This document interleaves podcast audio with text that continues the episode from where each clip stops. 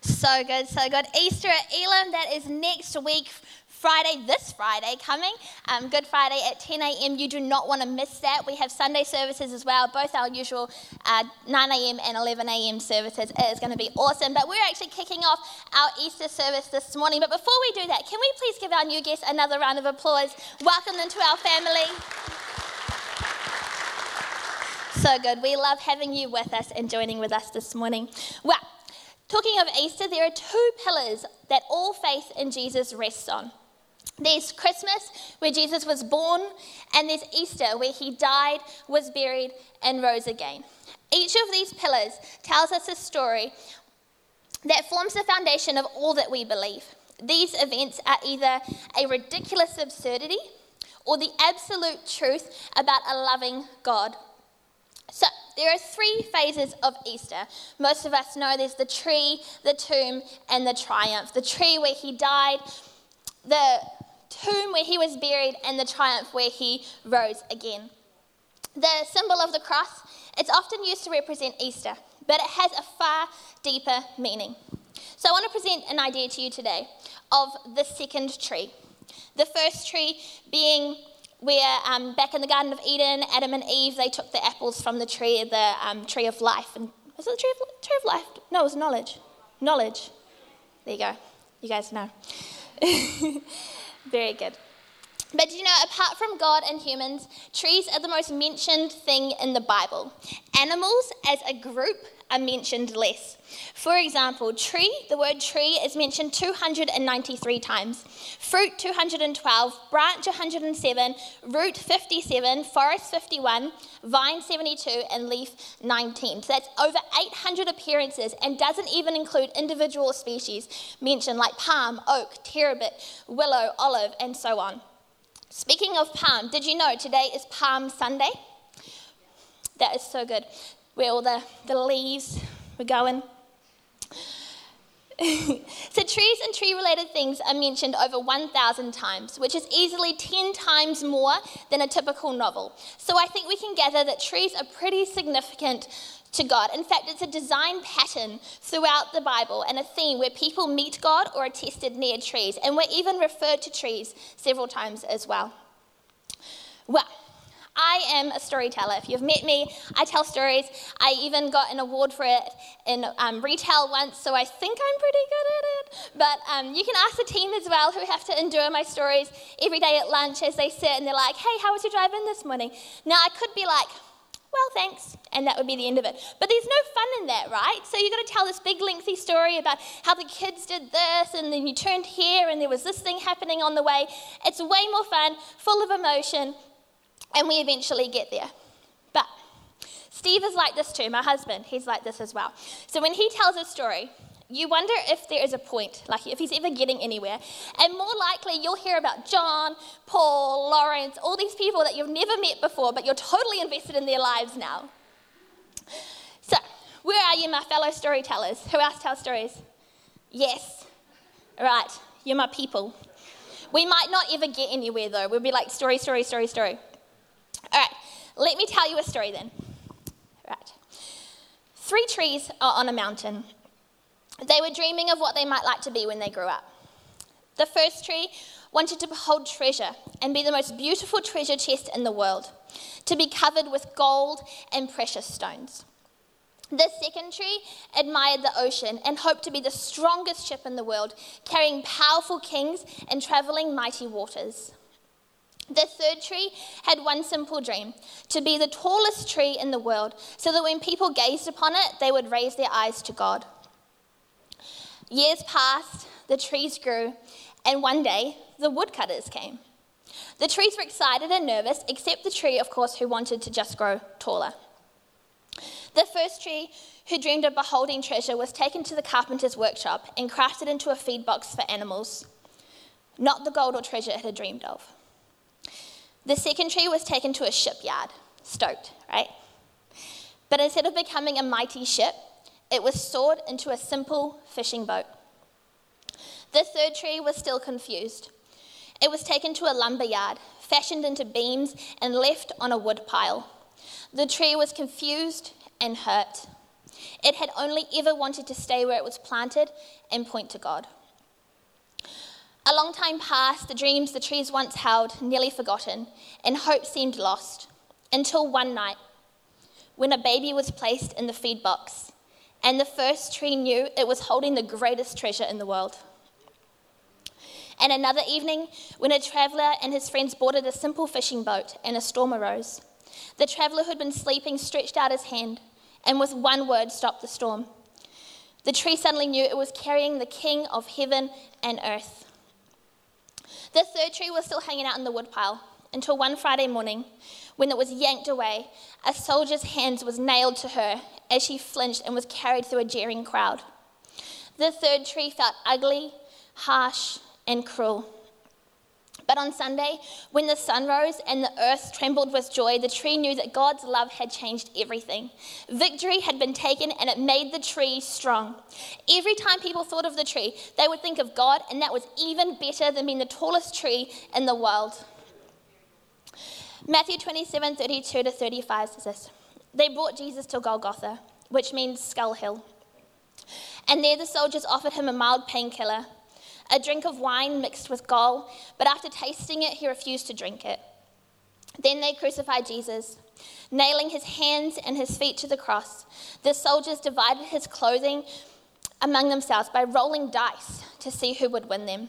And the soldiers stood there to watch what would happen and to keep guard over him. Above his head, they placed a sign that read, This is Jesus of Nazareth, King of the Jews. Let's pray.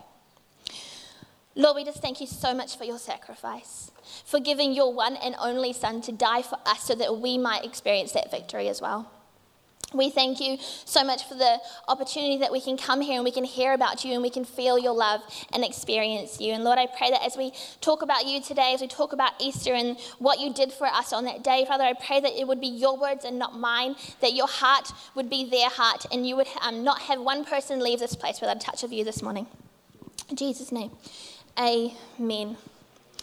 Amen. Awesome. Well, we are all on a journey to the cross. It's a journey of transformation that begins with a radical change in the direction of our lives. It leads to us spending time with Him, listening to His teaching, and learning to hear His voice, just like we did in worship, apologizing for the mistakes we've made, and soaking in His forgiveness. The journey, it breaks down barriers between us as we welcome other brothers and sisters, the people sitting next to you on your left and right, into our family. We share our lives with others and open our eyes to the needs of those around us, and being ready at all times to stand for what we believe in, no matter the cost. But you know, the best part of this journey is that we are never alone. We have the people on the left and right of us, but we also have Jesus who walks with us every step of the way and holds our hand constantly, even when we stumble, and loving on us in every possible way. No matter where you are this morning, whether you are just starting the journey or you've been walking for a while, there is more. There's a plan, and He can use you too. Even if it means spending a few years in the lumberyard to realize this isn't all there is. God's plan for us is always for a better future. Though we don't always see it up ahead, we see the woodpile around us and we feel the loss of the dream. His plan is for us to experience the freedom and victory that He paid the ultimate price for. The journey of freedom is a journey to your victory.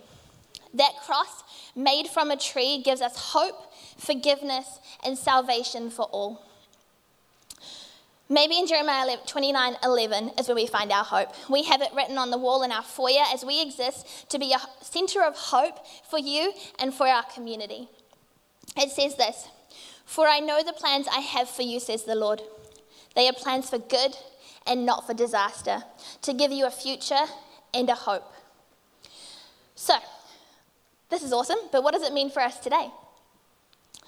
Firstly, it means hope for the future. We've all watched the game where the outcome seemed to be inevitable. Maybe you watched the game last night. I didn't. I don't do rugby or anything like that. But I heard the Chiefs won, so awesome. Woo! but one team is losing so badly, that obviously wasn't us, that it would take a miracle for them to win. But suddenly, the game changer happens. The play no one expected turns the tide and gives the losing team a renewed sense of hope. Maybe it was us. That one play in that one game doesn't just give us hope for that day, It changes our attitude toward every game after that. The next time our team is struggling to make a comeback, we recall that game changing moment and it reminds us that there's still hope. Jesus is our hope. The one play on the cross where all seemed lost and it looked like the enemy had won until a play no one expected turned the tide and changed it for eternity. There is a theme throughout the Bible and in so many instances, say that 10 times fast, in our lives where the situation looks like certain death. But God steps in and there is hope. Easter is our time to refresh our memories, to watch the replay of that game changer, and renew our hope for the future. Did you know the only way to beat death is life? And that's our hope life. And the best place to find life is in community. Um, around here, we call them small groups. Being part of a community and hearing others' testimonies fuels our hope when we see their trials and challenges and how God shifted them.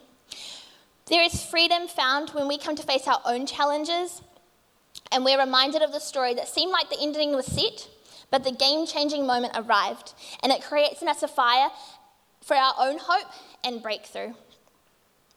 Life isn't meant to be traveled alone.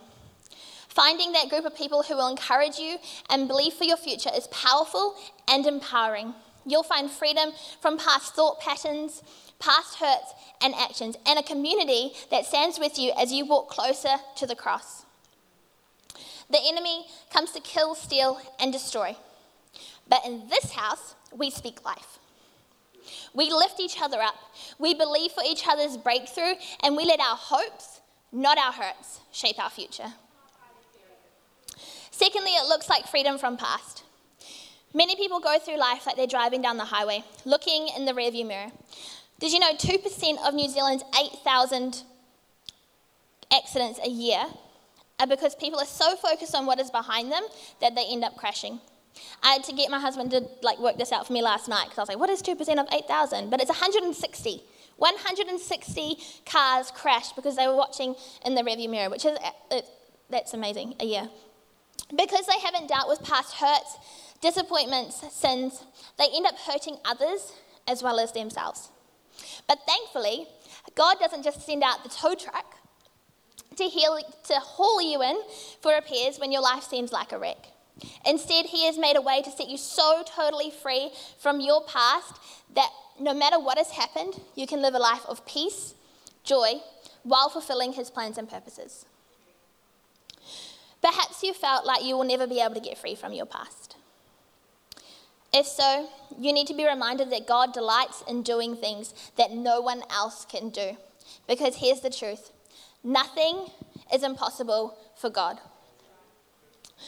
People generally act the way they do because of things that have happened to them in the past. Maybe someone somewhere has rejected you in such a way that it still hurts when you think about it. Maybe you bristle at the mention of a particular person's name. Maybe you were promised things by people who didn't fulfill those promises. These are just a few of the types of hurts that, if not dealt with, can still affect your life today. Sometimes it's not what someone else has done to us that causes us trouble, but what we've done to ourselves. Maybe you made the mistake of allowing drugs, alcohol, lust, overeating, or some other sin into your life. Maybe you've tried and you haven't been able to get set free. The enemy knows your pressure points and how to push our buttons. He will keep coming back to our weakest points until we deal with the real issue of our past. But we don't need to take that. We know the playbook now, and spoiler alert, we win.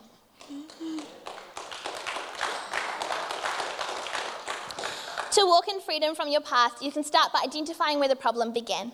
You won't have to look far to recognize what needs to be dealt with. Whatever pain feels as real today as it did the moment that it happened, that needs to be taken to the cross.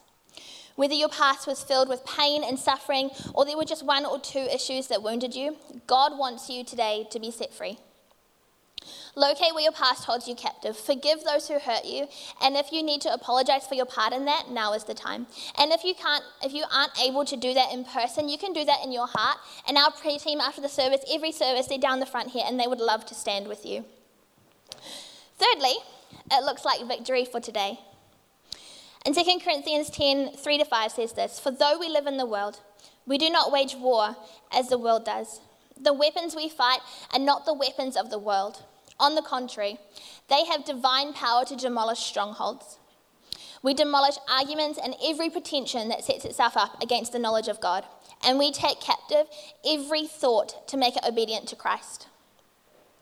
Though we live in this world, we don't fight like them. In fact, if we fight like them with the weapons they use, we will fail in extraordinary fashion. But if we choose to take up the armor of God and fight in the strength of who Jesus is, we will gain the victory. The battles that I face on a daily basis are spiritual battles. They can't be won in my strength, they can only be won in the strength of the Lord. Our mind is a battleground. The enemy is constantly trying to influence our thoughts and leads us astray. He loves nothing better than when we follow his lead, but it's a choice. Just as we have a choice to take every thought captive and align it with God's word. I find that it only takes believing one small little lie to change the course of my day. The frustration, anger, disappointment, and feelings of unworthiness come as I believe even the little lies. But when I stand tall, when I take the time to capture every thought and align it with God's truth, then I experience a victorious day. I can tell you that I've gotten to the end of some days and thought, how do I let that little tiny little lie into just like snowball into a ball of destruction, destroying everything in its path? The problem was I didn't take the time to immediately put it in its place. The Bible calls us to take every thought captive because even one small little lie can lead us in the opposite direction of what God has for us. Back in um, when I was doing internship, we do this awesome team building day every year. It's super fun. Um, join the team just to do that. Anyway, we were playing um, an amazing race with cars, and my ankle got run over. Um, we were trying to get out of the car way too fast while it was moving. Don't do that. Anyway, um, I pulled a tendon thingy in the back over here and couldn't walk on it. Two weeks after that, I was running a 5K marathon. Now, when I say this, if Julie was here, she would be laughing at me because she still takes the mickey out of me how I say it 5K marathon because it was the colour run. but it was fun and I wanted to do it. that was my victory. So we had block course the following week and I went into block course on my crutches and I was like, no, I'm not accepting this. I'm not accepting this. The first night, Monday night, when even when the doctor said it's going to take six weeks to heal, I was like, but I'm running a race. And she's like, no, just cancel that. You won't be able to do that. It's like, no, I am going to do that. I'm going to do it. Anyway, so I got into block course on my crutches. We went into prayer night, and I was like, guys, fix this. I didn't take that I wasn't going to be able to do that. I was like, nah, I'm not taking that, that takedown. My thought is that I am going to do this. It was healed that night. God healed my ankle, and it was awesome. And that was my victory. Two weeks later, I ran that 5K, and I got my shirt and my medal to prove it. But God's, God doesn't want us to sit there in our misery. He wants us to experience the fullness of life. We serve a healer, and we always believe for breakthrough, and we believe for better. Did you know there's a plant called the resurrection fern? I recently got a little bit into houseplants. It gets its name because no matter how much this plant loses water, light, or nutrition, it has a remarkable way of never dying like other plants. This is my kind of plant. It curls up and it appears dead, but with even the slightest amount of water, it uncurls its leaves and reopens fresh and green. In Jeremiah 17, 7 to 8, says this, But I will bless those who bless me. The, oh, sorry. I will bless those who trust me, the Lord. They will be like trees growing beside the stream, trees with roots that reach down to the water, with leaves that are always green. They bear fruit every year and are never worried about a lack of rain. I'm not sure about you, but I want to be that fern. Not worrying about when my water will come, but placing my hope and my roots in the future that it will. Wherever you are on your journey this morning, maybe you're curled up wondering if water will ever come. Watching the other green leaves around you and wondering if this is it, if freedom is possible for you. Maybe you're beginning to uncurl, or you are a flourishing green leaf. There is hope for tomorrow. If you were the only person Jesus had to die for, he would do it again and again and again. Do you know, Jesus was never at a loss for words. But he didn't use a single one to speak up for himself to prevent what happened. He willingly endured for you and continued moving closer to the cross. And that's what he calls us to do every single day is to take that next step closer to the cross. As we come to an end, I just want to, um, all of us to bow our heads and close our eyes. Maybe you're here today and you don't know Jesus, or perhaps your life is far from him. I would love today to offer a simple invitation for you to pray a simple prayer and say yes to Jesus. I'm saying yes to taking that step today to walk closer to the cross, that next step. The truth is that God loves you and He made you. He has a great plan for your life. We all sin and we all mess up, and that sin separates us from God. But in His grace, He sent His only Son to die for us. He took on himself what you and I were due for our sin. And He extends that to every single one of us His grace and forgiveness for your past, and a new life right now, and a hope for your future. If that is you today, if you want to say yes to Jesus, then I'd like to invite you to repeat a prayer silently in your heart after me. You can pray this, just repeat after me God, today, I surrender my life to you. I know I've sinned, but I believe, Jesus, you died for me. I turn from my old life and turn to you. Come in and be the Lord of my life. Make me brand new today. I choose from this day to live for you. In Jesus' name, amen.